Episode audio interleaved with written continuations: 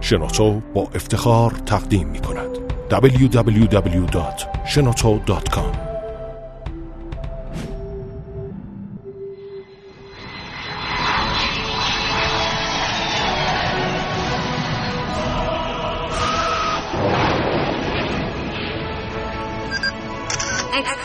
کاوشگر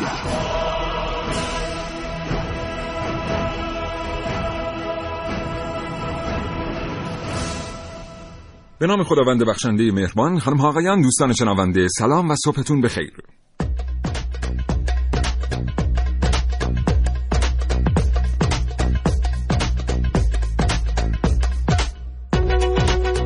ساعت نه صبح و طبق معمول من سیاوش عقدایی و من محسن رسولی. کاوشگر رو تقدیم حضور شما می‌کنیم.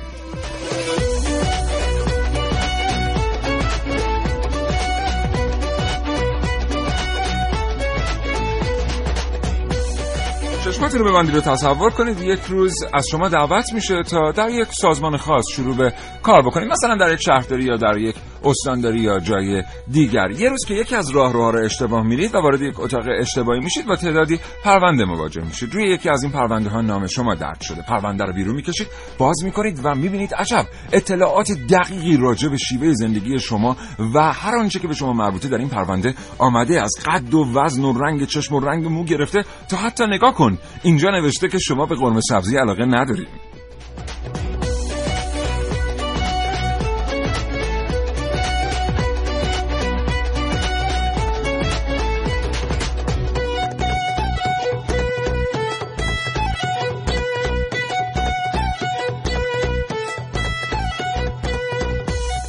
امروز درباره تحلیل اطلاعات در دنیای اطلاعات در کاوشگر بشنوید.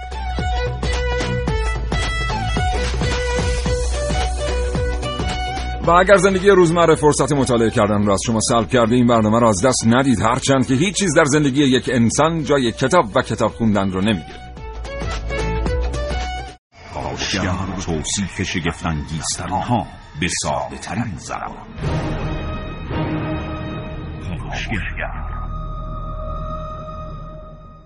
تحلیل اطلاعاتی که از پنج نفر به دست میاد ممکنه کار ساده ای باشه اما تحلیل اطلاعات مربوط به یک تیم فوتبال چی؟ تحلیل اطلاعات مربوط به کارمندان یک سازمان چی؟ اطلاعات ملت ها چطور تحلیل میشه؟ تحلیل اطلاعات اصلا چی هست و به چه دردی می‌خوره؟ و چرا امروز هر کشوری که از توانایی کافی در تحلیل اطلاعات برخوردار نباشه به نحوی داره تهدید میشه از طرف کشورهایی که از این قدرت برخوردار هستن. اینها و خیلی چیزهای دیگر در کاوشگر امروز.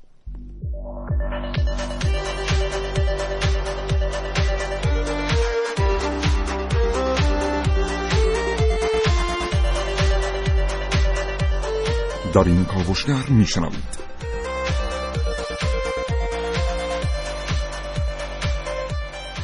جنگ علم جنگ علمی. در برنامه که من نازنین علی دادیانی از ایده تا اجرا همه چیز درباره روند شکلگیری شبکه های اجتماعی در کاوشگر امروز با من محسن رسولی. اطلاعات و تحلیل اطلاعات سرمایه ارزشمندتر از طلا. با من سعید مولایی.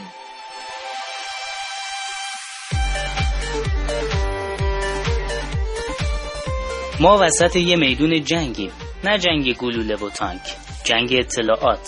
با من حسین رضوی.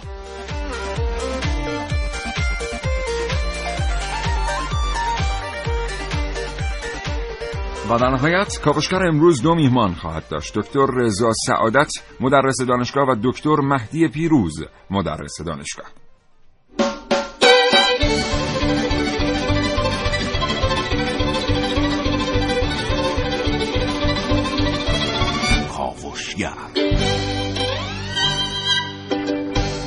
آقای دکتر رضا سعادت به ما پیوستن اینجا در استودیو. آقای دکتر سعادت خیلی خوش آمدید. صبحتون بخیر. بسم الله الرحمن الرحیم. سلام عرض می‌کنم خدمت شما و شنوندان عزیز که جوانان و خزانه این مملکت هستند برای امید به آینده. متشکرم از برنامه پر انرژی صبح کاوشگر و دانشگاه اطلاعات امنیت ملی که این موقعیت رو فراهم کرد که خدمت شما باشم. بتونم تحلیل اطلاعات رو برای جوانان و برای اینکه حرفه آینده خودشون رو بتونن یه سبک و سیاقی بدن و اگه علاقه من بودن در این راه قدم بذارن در خدمت شما باشم. بسیار سپاسگزارم از اینکه آمدید. چون ما به حال مطالعاتی در این رابطه داشتیم ولی این ساده کردن زبان در رابطه با تحلیل اطلاعات کار خیلی ساده ای نیست. از یک متخصص فقط برمیاد. خوبه که شما تشریف آوردید. اینم من بگم که آقای دکتر بله. پیروز هم تا دقایق دیگر به ما خواهند پیوست. هنوز نرسیدن. یه همایشی شما دارین آقای دکتر. بله. سعادت. در مورد این همایش توضیح بدید که بهانه برنامه کاوشگر هم بوده برای انتخاب این موضوع. بسیار خوب. ما یک همایشی داریم به نام همایش ملی روش های تحلیل اطلاعات. که دانشگاه اطلاعات امنیت ملی این همایش رو متولی شده برای اولین بار انجام, بش... انجام میشه. تحلیل اطلاعات یک حرفه است که توسط سازمان های بررس استراتژیک در کش... همه کشورهای دنیا انجام میشه. اگه یه خورده عقبتر و ساده تر بخوام بگم ببینید هر کسی برای اینکه فرایند ادامه زندگیش ادامه کارش ادامه فعالیتش رو بتونه به خوبی انجام بده نیازمند اینی که از داده هایی که در گذشته براش اتفاق افتاده و یا در مقابلش قرار داره بتونه به خوبی استفاده کنه اینها رو تحلیل کنه و این رو نقشه راه جدیدش قرار بده. ببینید ما الان مثلا سه سطح بخوام برای شما بگم. کسی که در زندگی اجتماعی روزمره خودمون. ما سوار اتوبوس میشیم از افراد کنار همدیگه یک برآورد اولیه می‌کنیم. این بله. این مشخص می‌کنه حرف بزنیم باهاش بله. صحبت کنیم ادامه بدیم و به همین ترتیب ادامه داره. برای ازدواج همین کار رو می‌کنیم. یعنی یک داده هایی رو جمع آوری می‌کنیم بررسی می‌کنیم می‌بینیم که آیا طرف مقابل برای زندگی مناسب هستش و به همین ترتیب برای شغل برای شراکت. این یک روند عادی در تحلیل اطلاعات. بله. یک سطح بالاتری از این ممکن اتفاق بیفته که در دانشگاه ها اتفاق میفته یک دانشجو در دانشگاه و یک دانشمند در پژوهش های خودش یک داده هایی رو از روش های مختلف که یاد گرفته جمع آوری می‌کنه. ولی این داده ها همه خام هستن. به مفهوم خاص خودش کاربردی براشون متصور نیست. و تبدیل بشن به اطلاعات. بله و تبدیل بشن به اطلاع ببخشید آقای دکتر من اینجا یه توضیح بدم در مورد داده و اطلاعات. خیلی ممکنه سردرگم باشم ببینید مثلا شما میاد یه تحقیقی در مورد مردم یک شهر انجام می‌دید. می‌بینید که در سال مثلا 1384 قد این آدم ها بر اساس پرسشنامه هایی که پر کرده اید مثلا میانگینش بوده 100 و مثلا 70 سانتی متر در سال ن- ه- 86 هم اندازه می‌گیرید در سال 88 هم اندازه می‌گیرید. خود این پرسشنامه ها و اعدادی که درشون نوشته شده به طور کلی به شما کمک نمی‌کنه که بتونید تصمیمی در م... یا تحلیلی ارائه بدید در مورد اینکه چه اتفاقی برای قد اشخاص افتاده توی اون شهر. شما باید این داده ها که عدد و رقم خام هستن رو تبدیل بکنید به اطلاعات به گزاره هایی برسید مثل این که قد افراد در این شهر داره بلندتر میشه. این دیگه اطلاعات داده نیست. قد افراد در این شهر داره کوتاهتر میشه. این تفاوت داده و اطلاعات عذر می‌خوام. خواهش می‌کنم. بسیار مثال خوبی بود. من هی داشتم پیش خودم چالش می‌کردم که این مثال خیلی ساده بگم. خیلی مثال خوب و به جایی بود. خب این در سطح دوم و سطح علمیه. یعنی در دانشگاه های این اتفاق میفته و بر اساس گزاره های جمع آوری شده دانشمندان و محققین و دانشجویان داده هایی را پیدا می‌کنن و تحلیل می‌کنن. بله. که کاربردیه. یعنی حالا وقتی که طبق مثال شما مشخص شد که این افراد بلند قدتر شدن یا کوتاه در قد شدن دلایلش چیه و بر روی اون دلایل تأثیر گذاری کنن که یا اون رو بهبود ببخشن یا بر روی کاهش این اه، اه، حرکت کنن. در یک سطح بالاتر از این ببینید ما الان داریم هی به سمت تولید در این مراحل دانش رو داریم میگیم. بله. در سطح بالاتر از این تحلیل اطلاعات تحلیلیه که در واقع فرایند معنابخشی به داده های خام و بیمعنیه که اونها رو کاربردی می‌کنه. اما در سطح سومی که می‌خوام بگم این داده ها برای فرایند امنیت ملی استفاده میشه. فرایندی که سیاستگزار سوال داره در مورد اون که بتونه این کشتی بله. امنیت ملی رو بتونه به سرمنزل مقصود برسونه. و طبق اون برنامه ریزی بشه برای هر کشور. درود بر شما. مثلا این که تو بخش تحلیل اطلاعات ما می‌دونیم که NSA میاد در سال 2012 گزارش کاملی به ریاست جمهوری ارائه می‌کنه که زائقه مردم آمریکا در پذیرش اخبار سیاسی چطور تغییر تغییر کرده بله. و سخنگوی کاخ سفید باید با چه لباسی و در چه ساعتی از روز در تلویزیون ها کانال های تلویزیونی حاضر بشه که قابلیت پذیرش و حرفاش برای مردم بالاتر بله. بشه این رو باید خاطر نشان کنم که تحلیل اطلاعات فقط هم مختص به سازمان های اطلاعاتی نیست. یا نه خیر نیست اصلا ممکنه یه بازاریاب مثلا برای یه شرکت بزرگ نه حالا من دارم در سطح امنیت ملیش. میگم. یعنی اگه سطح سوم رو در نظر بگیریم نه مراکز دانشگاهی در جهان تولید کننده بررسی های استراتژیک هستند که راهگشاست برای سیاستگذاری های امنیت ملی و جهتگیری ها بله یعنی ببینید اگه بخوام یه نظریه مثلا مثل نظریه سکانداری رو بگم میگه که کشتی امنیت ملی یک ناخدایی داره که سیاست گذاره که این رو باید در آبهای حایل بین المللی به سرمنزل مقصود برسونه. که همون امنیت ملی بله. تأمین امنیت ملیه برای رسیدن به اون سرمنزل مقصود یه سری ابزارها رو به کار می‌گیره که این کشتی به کوه یخی برخورد نکنه بله. گیر نکنه به سطح کم عمقی به گل بله. نشینه خب اینها وسایلی که استفاده می‌کنه یعنی نیاز داره به شناخت از جهان اطرافش این شناخت رو تحلیل های اطلاعاتی تولید می‌کنه براش یعنی بهش گفته میشه که این شناخت در کجاها وجود داره در اطراف چه خبره چه اتفاقایی داره میفته. مجموعه ای از سازمان ها در دولت ها این کار رو برای سیاستگزاران انجام میدن. بله. و واقعا سیاستگزار اگه بیتوجهی کنه به این مسائلی که یعنی سازمان هایی که شناخت براش تولید می‌کنن اون وقت اون موقع است که این کشتی رو به تقدیر و قضا و قدر سپرده. بسیار سپاسگزارم. خب دوستان همچنان با کاوشگر همراه باشید. این بحث که الان آقای دکتر سعادت دارن در موردش صحبت می‌کنن خیلی بحث جالبی ببینید وقتی که شما میرین مقاله ها رو می‌خونیم ما تو دو روز گذشته نگاه می‌کردیم مثلا از یک داده ای که از حاشیه مرزی افغانستان و پاکستان به دست آمده این داده اصلا مربوط به قاچاقه. یعنی شما نگاه می‌کنید دیتا مربوط به قاچاقه.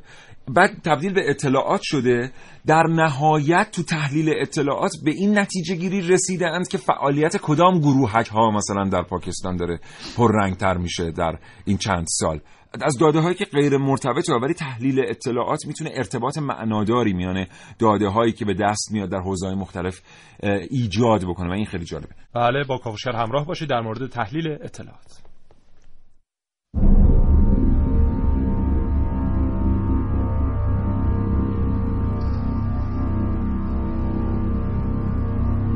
جنگ. جنگیدن با اسلحه با تانک با بمب با هواپیما و ناو. جنگیدن خلبان سرباز. این فقط خلاصه ای بود از ملزومات یک جنگ تمام ایار در گذشته. اما حالا نه خلبان لازمه و نه سرباز. فقط یک هواپیمای بدون سرنشین و یک نرم افزار می‌تونه همون کاری رو بکنه که جنگ های جهانی انجام دادن. یک پهپاد یک نرم افزار The NSA has a program called Skynet, which may be labeling innocent people as the opposite. اسکاینت نرم افزاریه که آمریکا بر روی هواپیماهای بدون سرنشینش نصب کرده یک برنامه هوش مصنوعی که توسط سازمان امنیت ملی آمریکا NSA برای پیدا کردن تروریست ها استفاده میشه If Ball is correct, Skynet's methodology may be putting thousands of innocent lives in danger because they are being falsely identified as people who are dangerous.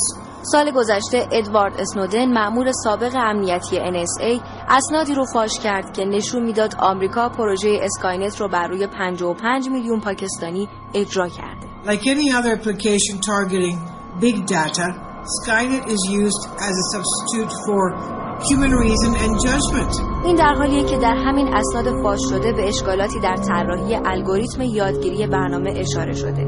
یعنی این برنامه دارای خطاهایی که باعث میشه برخی افراد بیگناه رو به اشتباه تروریست تشخیص بده. بعضی از آزمونهای این نرم افزار خطاهایی با ضریب کمی بیش از 18 صدم درصد رو هم نشون داده. این یعنی 99 هزار نفر. When Skynet makes similar mistakes by wrongly identifying people it thinks it deems dangerous, the consequences are deadly. از سال 2004 میلادی دولت آمریکا حمله های زیادی رو با پهپادهای حامل این نرم افزار انجام داده در مناطقی از پاکستان که به تشخیص نرم افزار تروریست ها در اون زندگی می‌کردن این حمله ها منجر به کشته شدن 2500 تا 4000 نفر شد Since 2004, there have been 401 U.S. drone strikes in Afghanistan alone, and over 3,000 people were lost. سپردن جان آدمیزاد به دست هوش سیلیکونی به بهانه امنیت ملی راهی جدید برای جنگ با توجیه علمی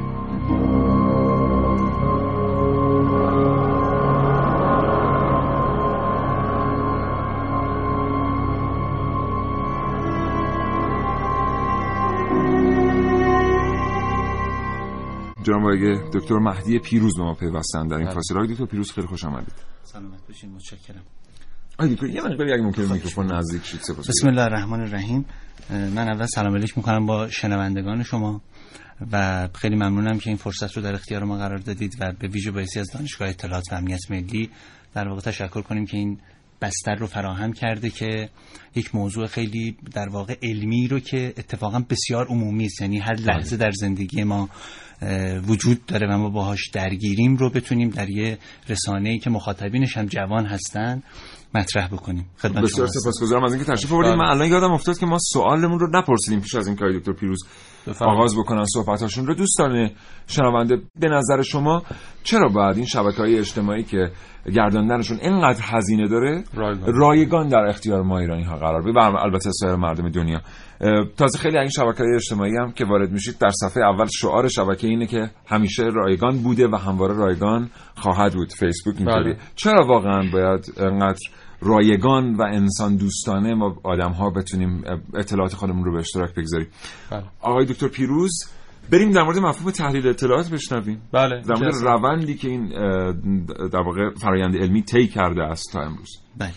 ارز کنم خدمت شما که تحلیل اطلاعات در واقع خود مفهوم تحلیل اشاره به یک فرایند اجرایی داره که کاملا یک فرایند اجرایی ذهنیه. بله.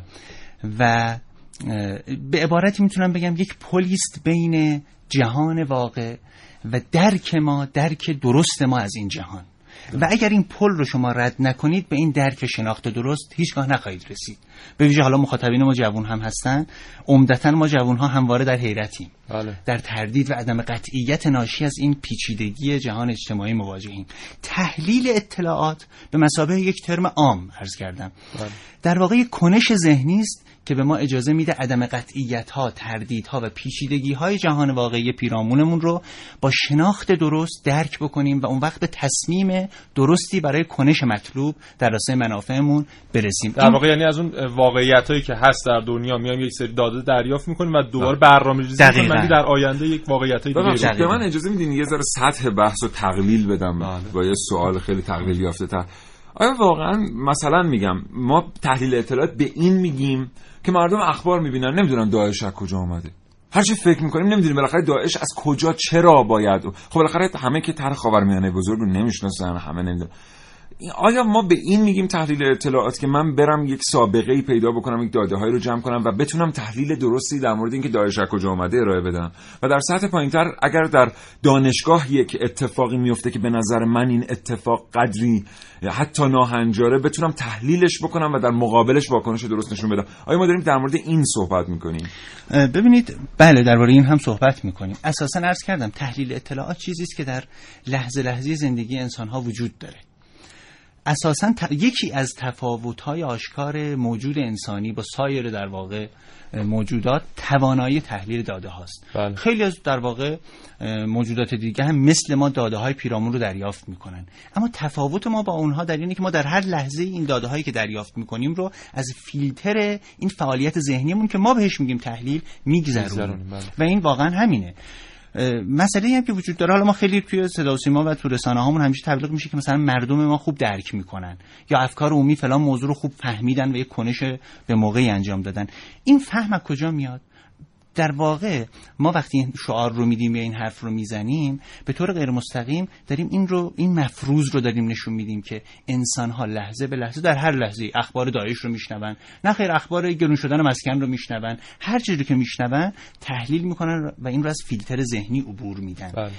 تحلیل این فرایندیه که در واقع این فیلتراسیون ذهنیه که ما روی داده های جهان واقع اعمال می‌کنیم و بعد یک چیزی تولید می‌کنیم که بهش میگیم اطلاعات. درست. حالا اه، اشاره کرد به اخبار. یک نکته جالبی که در مورد همین بحث تحلیل اطلاعات تو دنیا هست. ما می‌بینیم که مثلا گوگل ارث پایه‌های اولیش از همین شبکه‌های خبری میاد. یه زمانی بود ما دیدیم مثلا تو سی بی اس ای بی اس و ام بی سی و اینها. نقشه های سه بعدی اومد سیاوش که تا یک متری مثلا ارتفاع یک خونه رو می‌تونه زوم بکنه با کیفیت بسیار بالا. و بعدا زمانی که در این شبکه‌های خبری خیلی مرسوم شد اومد و به عنوان یک اپلیکیشن در موبایل ها مثلا استفاده شد. چی شد که اصلا این حالا سازمان های تحلیل اطلاعات رفتن به سمت استفاده از اپلیکیشن های اینطوری رفتن به سمت ایجاد کردن شبکه های اجتماعی؟ یه چیز رو فقط قبل از اینکه به سوال محسن پاسخ بدیم چون تو بحث قبلی آقای دکتر بود ما الان از بحث قبلی شما نتیجه بگیریم که به لحاظ نورونیک و فیزیولوژیک توانایی تحلیل اطلاعات تو ذهن ما دیگه ناخودآگاهه یعنی ما عملا با داده که برخورد می‌کنیم ذهن ما در سیستم بخش تحلیلی خودش خود بله. به خود تحلیل. ارائه بله. می‌کنه این نتیجه رو میشه گرفت آها. درست. پس به هر حال ما باید خیلی بسیار من پاسخ خودم گرفتم. این سراغ محسن من یه نکته فقط بگم. اگرچه تحلیل اطلاعات یک فرایند طبیعی انسانی است و در واقع یک ویژگی شاید گفت بشه گفت که ژنتیکی هم هست همه انسان ها در واقع توانمندی های ذاتی در تحلیل دارن. اما بله. مهارت های تحلیل که حالا بعدا شاید بهش برسیم اکتسابیه. یعنی این گونه نیست که همه انسان ها تحلیلگرهای خوبی باشن. چون بخشی از این مهارت ها اکتسابی است. در, در واقع در پاسخ به سوال شما که چرا در واقع نهادهای مختلف رفتن به سمت این اپلیکیشن ها و اینها. بله. یا اون نکته ای که در واقع اسم شما آقای اقرایی فرمودن که چرا بعضی از این شبکه های اجتماعی میگن که ما همواره رایگان هم خواهیم بود بله, بله. ببینید تحلیل همونطور که در واقع عرض کردم خدمتتون مستلزم داده است یعنی شما بله. اگر داده ای نداشته باشید چجوری می‌خواد تحلیل کنید بله. در واقع در صورتی که این اینی که ما بگیم در یک محیط کاملا تاریک شما چی رو می‌بینید؟ چیزی جز تاریکی نمی‌بینید. این داده ها اون در واقع پیکسل های نوری هستن که ماها می‌بینیم و از طریق اون می‌تونیم تحلیل بکنیم. یعنی نمیمونه که شما پرسشنامه به مردم ندید نظر شبکه های سازمان بگن بعد بگید که کدوم شبکه چقدر مخاطب. دقیقاً. حالا چون شما کارتون همیشه بله، همینه می‌خواید. بله. همین تلفن که شما اعلام می‌کنید اس بله. ها همین داده باید بیاد تا ما بتونیم تحلیل بکنیم.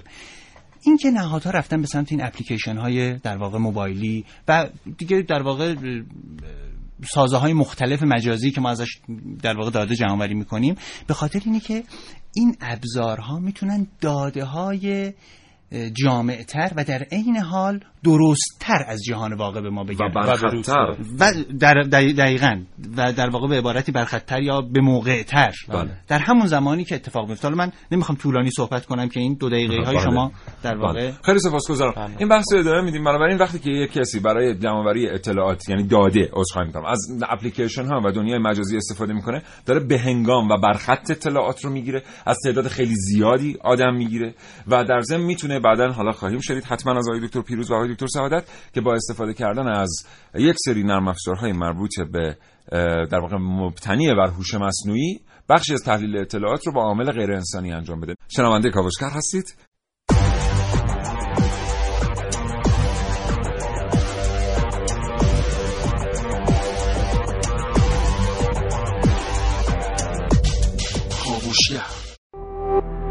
www.shenoto.com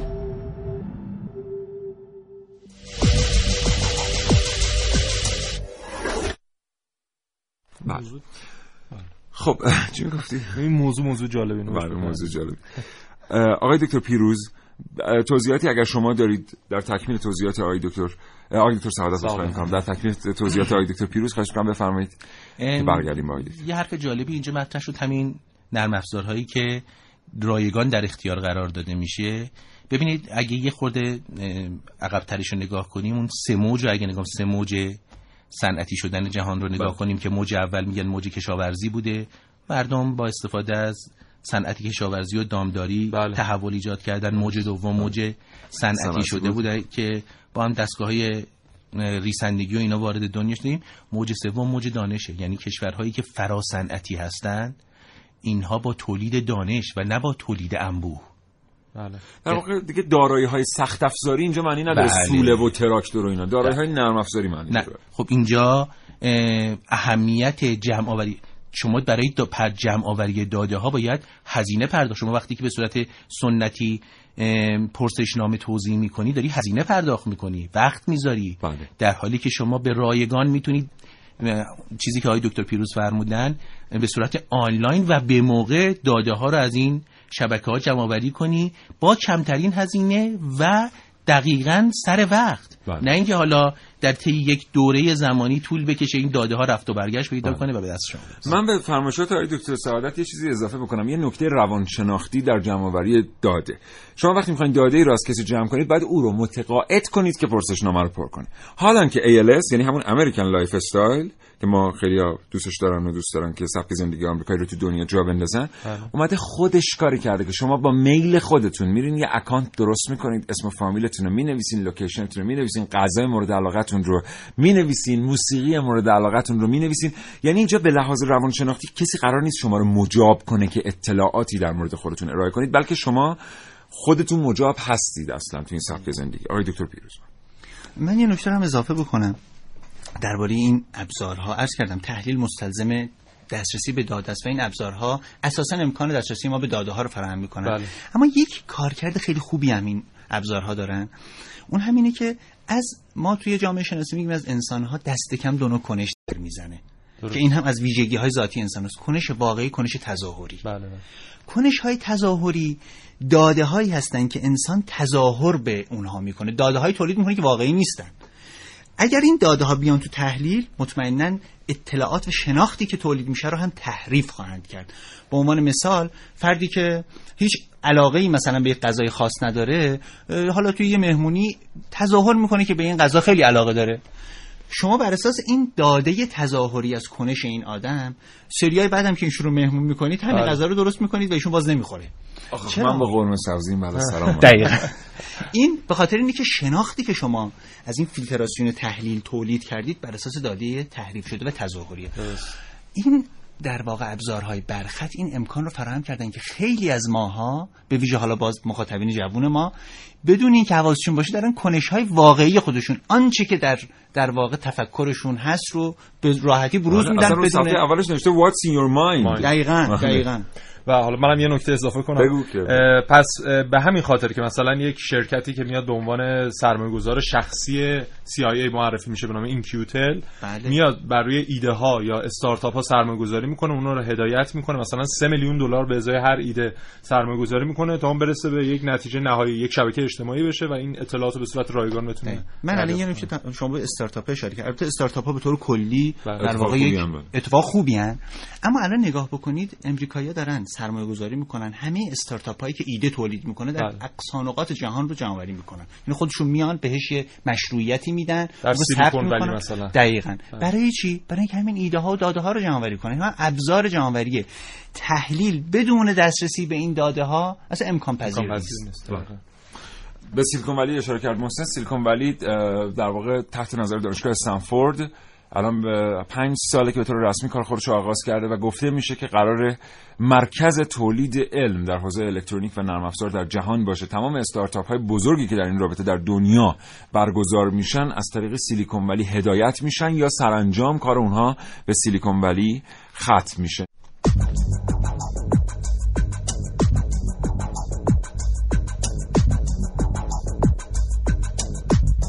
کاوشگر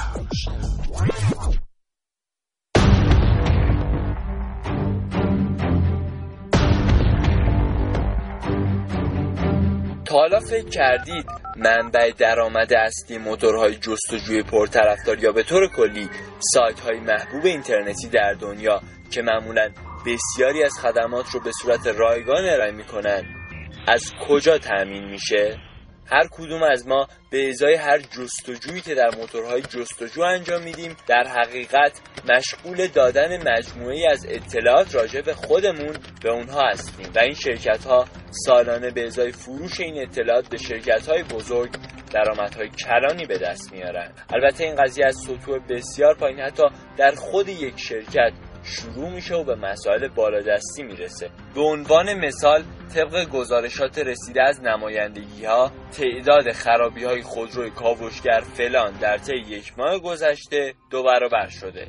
در صورت وجود تیم تحلیل اطلاعات در این مجموعه احتمالا اطلاعات خودروهای مراجعه کننده به نمایندگی جمع آوری میشه و مشخص میشه که به عنوان مثال در خودروهای کاوشگر فلان مدل 95 قطعه فلان معیوبه. و قبل از اینکه برای کسی حادثه پیش بیاد خودروها برای رفع نقص فراخونده میشن. شاید این تمرین هم بد نباشه که برای یه مدت سعی کنید در پیاده روی خیابانی شلوغ بیستید و حرکات مردم رو تماشا کنید. سعی کنید بفهمید مردم تو کدوم مناطق خیابون بیشتر توقف می‌کنن یا در هنگام حرکت بیشتر مشغول چه کاری هستن. با تلفن همراهشون حرف می‌زنن یا مشغول چک کردن پیامک هاشون هستن. شاید هم دارن ویترین مغازه رو نگاه می‌کنن. بیشتر ویترین کدوم مغازه ها رو نگاه می‌کنن؟ تو خیابان مذکور چه تعداد فروشگاه و از هر کدوم چند تا وجود داره؟ به علاوه این موارد و هزار و یک پارامتر دیگه نکات جالبی هم که به نظرتون میاد رو یادداشت کنید. به عنوان مثال مشاهده می‌کنید که بسیاری از آبران این خیابان بستنی در دست دارن که به دلیل عدم وجود مغازه بستنی فروشی در این خیابان مجبورن اون رو از نقطه دوری خریداری کنن. خدا رو چه دیدید؟ شاید حتی در پایان به این نتیجه رسیدید که در این خیابان مغازه بستنی فروشی راه اندازی کنید.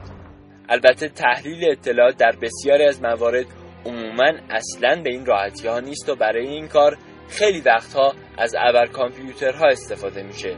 ما برای پیش بینی درستتر و دقیقتر جامعه آماری مورد مطالعه خواه ناخواه نیازمند وارد کردن اطلاعات و پارامترهای بیشتر و بسیار دقیقتری به کامپیوترهامون هستیم. این روزها و در دنیای اطلاعات داشتن اطلاعات یعنی قدرت و نهادها و افرادی که اطلاعات بیشتر و دقیقتری رو در اختیار دارن به واسطه داشتن این اطلاعات نهادها و افراد قدرتمندتری هستند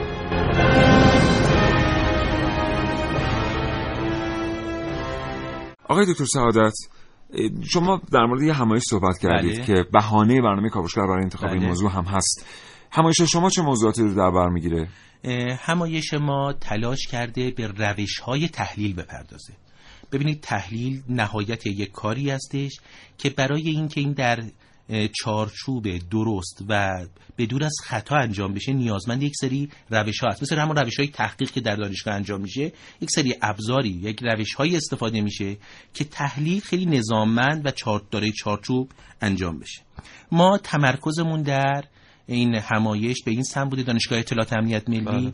که روش های تحلیل رو مورد استناد قرار بده که تحلیل هایی که تولید میشه به شدت قابل اتکا و استناد و قابل ارائه باشه و سیاستگزاران وقتی روش رو یعنی فرایند رو نگاه می‌کنن مطمئن باشن که خروجی این از سوگیری و از تعصبات و از پیشناخت های فردی که تحلیلگره و خداوند اطلاعاته. چون تحلیلگر که به بله. داده ها جوم میده با استفاده از اون برداشت های خودش شما الان فرمودید که مثلا مردم در خصوص داعش ممکنه یه نظری داشته باشن ندونن بله. از کجا آمده بله. اینها از پیش شناخت های اونا میاد شما هرچی پیش شناختات تو قدرتمندتر کنی تحلیلی که تولید می‌کنی قدرتمندتر میشه ولی به هر حال تاثیر سوگیری ذهنی تحلیلگر صفر نمیشه بر به. هیچ وجه به هیچ وجه ببینید میگم تحلیلگر خداوند اطلاعاته کسیه که از کال...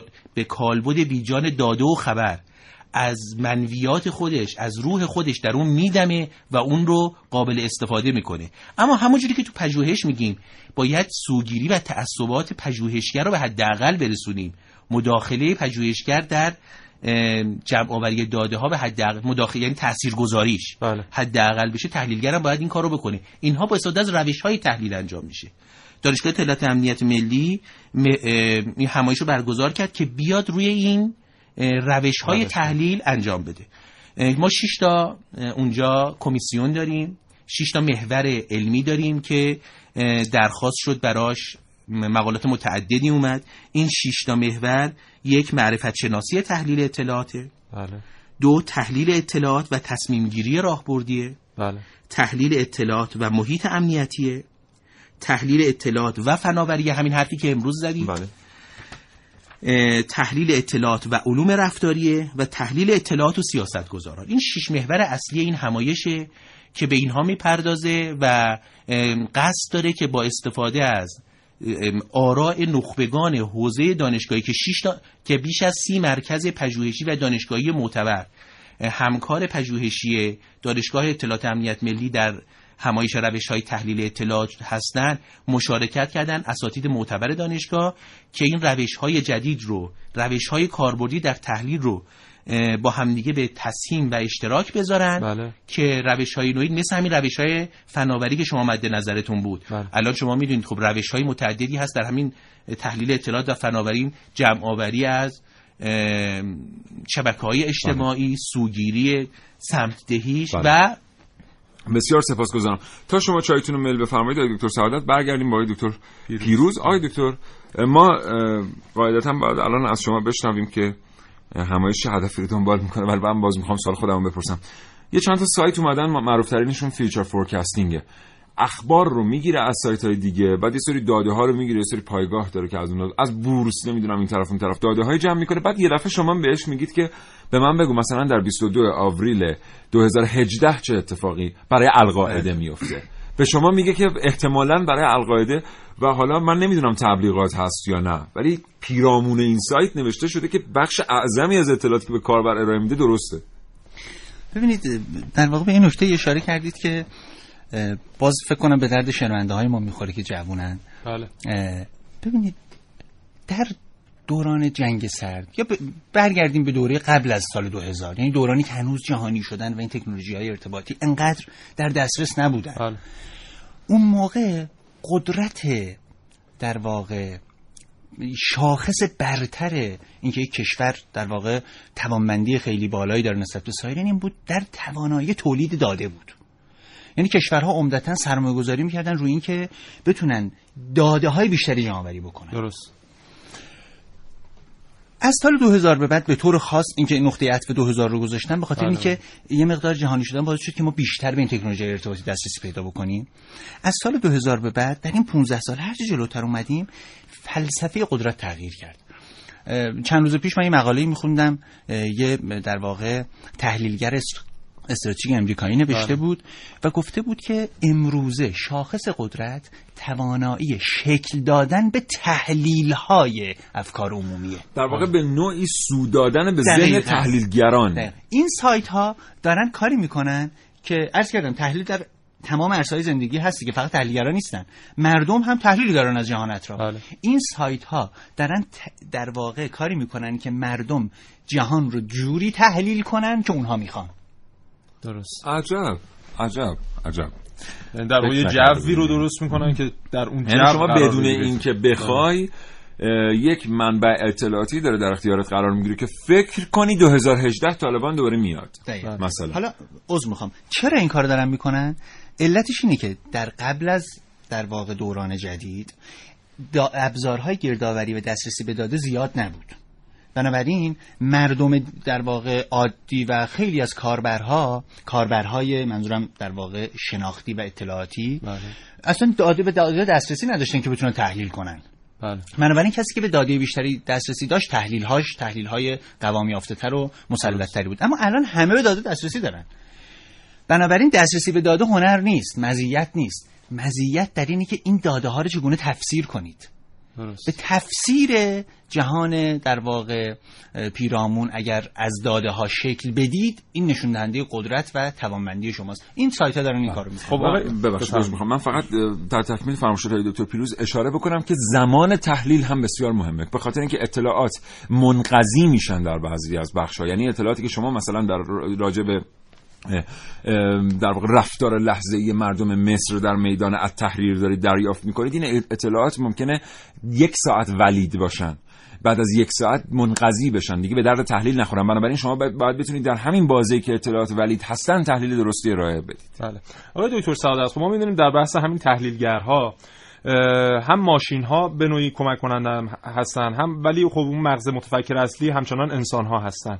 اون تحلیلگر حالا چه اون اه، برنامه‌ای که برای اون ماشین ریخته میشه برای پالایش داده ها چه اون انسانی که قرار گرفته و نشسته و داره بر روی این داده ها فکر می‌کنه اینها باید چه ویژگیهایی داشته باشن و چه روندی رو اون تحلیلگر باید طی کنه تا به اون تحلیلی که ارائه میده یک تحلیل جامع و درستی باشه ام، حرفی خیلی قابل تعملیه این که یک تحلیلگر خوب چجوری تولید میشه ببینید بله. تو دانشگاه در مراحل اولیه لیسانس به نسبت در فوق لیسانس شما کمتر ولی از اواسط فوق لیسانس و دکترا تلاش می‌کنید تحلیل تولید یعنی تحلیلگر تولید کنید. بله. یعنی اون چیزی که در مقطع دکترا دانشجوها یاد می‌گیرن این که چجوری تحلیل کنن. بخشی از این از طریق آموزش اتفاق میفته یعنی شما در آموزش ها روش ها رو یاد می‌گیرید. درست. همون روش های تحقیق روش های تحلیل که چگونه می‌تونید تحلیل کنید. شما وقتی در مورد یک سازمان داده ها رو جمع آوری می‌کنید اینجا یاد می‌گیرید که چگونه این داده ها رو تفسیر کنید که ببینید مثلا این سازمان چرا مثلا یه سازمانی فرهنگ سازمانیش این شکلی بله. خب اینها رو از روش های آکادمیک یاد می‌گیرید. اما بخش در تحلیل های استراتژیک تحلیل استراتژیک ویژگیش اینه که بین رشته تک رشته ای نیست. بله. مثلا شما ممکنه تحلیلگر اقتصادی باشی. تحلیلگر اقتصادی ازش بپرسی. آیا یک کالایی باید گرون بشه یا ارزون بشه؟ بر اساس متغیرهای موجود بررسی می‌کنه بله. میگه آقا این این وسیله این قطعه باید قیمتش افزایش پیدا کنه که پایدار باشه. حالا اینکه این ممکنه مثلا بیاد اصلا رو بهداشت درمان آموزش پزشکی بله. تاثیر بذاره و اون ندونه. و اون ندونه. در حالی که تحلیلگر استراتژیک اون موارد رو مد نظر قرار میده. تاثیرش بر روی جامعه تاثیرش بر روی روابط بین الملل همه اینا رو مد نظر می‌گیره. یعنی بین رشته پس یه تحلیلگر استراتژیک یکی از ویژگیاش اینه که چند رشته تمرکز منحصر به فرد فقط بر روی یک رشته خاص. و یک موضوع خاص نمی‌کنه. در واقع تحلیلگر استراتژیک بیشتر به آینده نگاه می‌کنه مثلا ولی یک تحلیلگر اقتصادی بیشتر اون چیزی که در گذشته در واقع تحلیلگر استراتژیک به مجموعه ای از متغیرها توجه ارتباط معناداری بین تحلیل ها در رشته های مختلف ایجاد بکنه. خب همین خودش نشون میده که یک تحلیلگر تحلیلگر استراتژیک بایستی دارای ذهن منسجم و انسجام یافته ای باشه که بتونه این کار ذهن چند تابعی داشته باشه ذهن چند در واقع multitask multitask چند کاربردی دیسیپلین چی میشن واقعا؟ ما هم جاد نظارت عذرخواهی می‌کنیم ولی واقعا نمی‌دونیم. تحقیق می‌کنیم. ببینیم فرهنگستان زبان و ادب فارسی چی میگه به multidiscipline بله. خب یه چیزی. پس اینجا برای ما رسانه‌ای ها یه درس وجود داره. قبلا هر کس که دکترای مثلا مسائل ایران داشت ما زیرنویس می‌زدیم براش تحلیلگر. یا در رادیو اعلامش می‌کردیم تحلیلگر. به نظر می‌رسه امروز کشور داره به یک تعریف دیگه ای برای واژه تحلیلگر می‌رسه. بنابراین هر کسی الزاما به این واسطه که دانش آموخته مقطع دکترا در علوم سیاسی تحلیلگر نیست. آقای دکتر پیروز. من در پاسخ به این سوال شما به استعاره اشاره کنم. اولا یه نکته رو بگم. دانشگاه اطلاعات امنیت ملی سه دهه داره تحلیلگر تربیت می‌کنه. بله. و این حمایش برای اولین بار در واقع برگزار شده. من برداشت شخصیمه. حالا من اون دوستان بزرگوارانی که این همایش رو طراحی کردن و برگزار کردن رو شاید با خودشون صحبت نکردن. یکی از دلایلی که این همایش داره برگزار میشه اینه که کشور ما به طور حرفه‌ای همین آقایانی که شما مثال زدید که بله. میاد تو تلویزیون یا تو رادیو شما میگید تحلیلگر در تحلیل دچار ضعفیم. چون ما روش های نظاممند تحلیل رو عمدتا یاد نمی‌گیریم. یک تحلیلگر خوب یک بخشش باید ویژگی ذاتی داشته باشه. بله. اما بخش قابل توجهش ویژگی های اکتسابی هن که باید یاد بگیره. ما به اصلا ما دان آکادمی ما دانشگاه های ما اصلا تحلیل یاد نمیدن. شما فوق لیسانس می‌گیری دکتری می‌گیری شش واحد در واقع روش تحقیق پاس می‌کنی فقط روش گردآوری داده یاد می‌گیری. دقیقا. از کسی بپرسی چگونه میشه از دل این داده معنا بیرون آورد؟ خیلی دانشجو بلد نیستن. فلسفه تولید. اون P. اول PhD مال فلسفه است باور کنید. ولی خب به هر حال من نمی‌خوام. طولانی صحبت. کنم که این دوستان جوون ما شنوندگان جوون ما ناراحت نشن ولی به یه استعاره می‌خوام اشاره کنم خیلی به درد جوونا می‌خوره من خودم خیلی حالا سنم بالا نیست منم جوونم شنونده ما اینجا شهادت میدیم آره. هر دو نفر جوانان ما. فرانسیس بیکن یک نقل قولی داره سه تا استعاره به کار می‌بره درباره دانشمند خوب که من این رو حالا به کار می‌برم درباره تحلیلگر میگه بعضی از تحلیلگرها این مورچن فقط میرن از جهان بیرون چیز میز جمع می‌کنن میارن تو رونشون می‌ذارن. بله. بعضی از تحلیلگران این پروونن. چیکار می‌کنن؟ اینها میان بدون توجه به جهان پیرامون صرفا از آنچه که در درون خودشون هست دور خودشون یک پیله میتنن. در نهایت چی میشه؟ در در واقع در درون این پیله گرفتار میشن. بله. اما بعضی از تحلیلگران این زنبور اصلن. نه تنها به جهان پیرامون توجه می‌کنن و بلکه از جهان پیرامون میرن گزینش می‌کنن داده های درست و معتبر رو گردآوری می‌کنن. و در نهایت یک چیزی هم از درون خودشون اضافه می‌کنن و اصل تولید می‌کنن. تحلیلگر خوب بایستی این زنبور اصل باشه. هم به جهان پیرامون توجه بکنه هم مهارت های ذاتی و اکتسابی داشته باشه که بله. با افزودن این مهارت به اون چیز داده بیرونی بتونه اطلاعات تولید کنه. بسیار. خوب. من قبل از اینکه فرصت در اختیار اتاق فرمان قرار بدیم بگم که این خیلی اتفاق جالبی بود. تو هوش مصنوعی میگن اگه شما برید همه اطلاعات پیرامون رو جمع کنید و بیارید بدید ماشین اطلاعات به درد نخور رو جدا کنه ممکنه روزها و ماهها زمان ببره. حالا که یه تحلیلگر خوب می‌تونه در آن اطلاعات به درد نخور رو نویز رو جدا بکنه و اطلاعات به درد بخور رو جمع بکنه و خیلی کار رو ساده بکنه. 949 دقیقه و 20 ثانیه صبح همچنان شنونده کاوشگر هستید. هنوز 7 8 دقیقه با شما همراه هستیم. 224000 تماس های تلفنی شما رو دریافت می‌کنه. اگر حوصله تلفن زدن ندارید سامانه پیامکی ما رو هدف بگیرید به شماره 3881 و به ما بگید به نظر شما چرا شبکه‌های اجتماعی که انقدر هزینه های گزافی روی دست گردانندگانشون می‌ذارن به رایگان در اختیار مردم دنیا قرار می‌گیرن برای ارتباط برقرار کردن.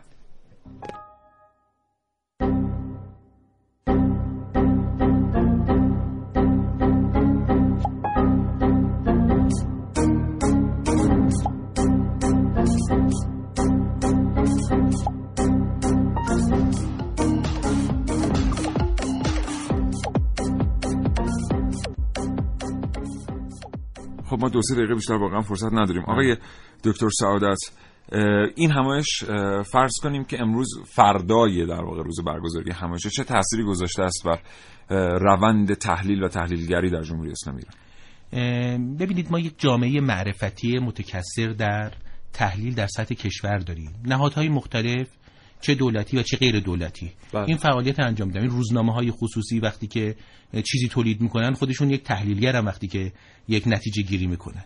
اما در جمهوری اسلامی ایران در طول این سالها یک تجمیعی بین این افراد یا بگم جامعه معرفتی که در حوزه تحلیل کار می‌کنن اتفاق نیفتاده. همایش یکی از اهدافش این بوده که این جامعه معرفتی رو یک زیر یک سقف جمع کنه بله. نه به صورت سازمانی ها یعنی آدم ها همدیگه رو بشناسن. کسی که تحلیلگر اقتصادیه بدونه چه حوزه هایی تحلیل اجتماعی می‌کنن چه افرادی در اون حوزه ها تأثیر گذارن با اونها بتونه ارتباط بگیره بتونه کارش رو در سیاق اونا قرار بده. یکی از اهداف این همایش این بوده که یعنی توقعمون اینه که این تاثیر رو بذاره که این جامعه معرفتی شکل بگیره. آقای دکتر با توجه به توضیح قبلی شما اگر این تجمیع اتفاق نیفتاده عملا انگار تحلیل استراتژیک به اون معنا اتفاق نیفتاده. مراکزی هستن که تحلیل استراتژیک انجام میدن.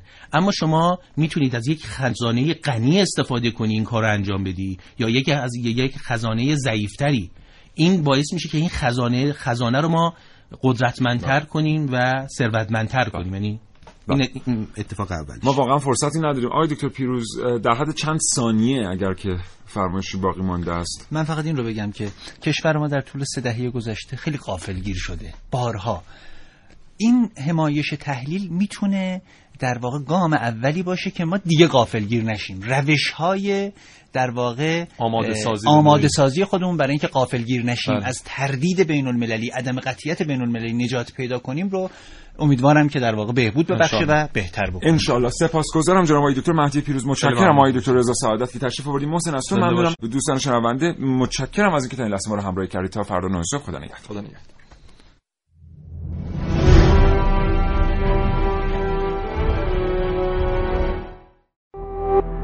شراطو ارائه دهنده پادکست های صوتی فارسی.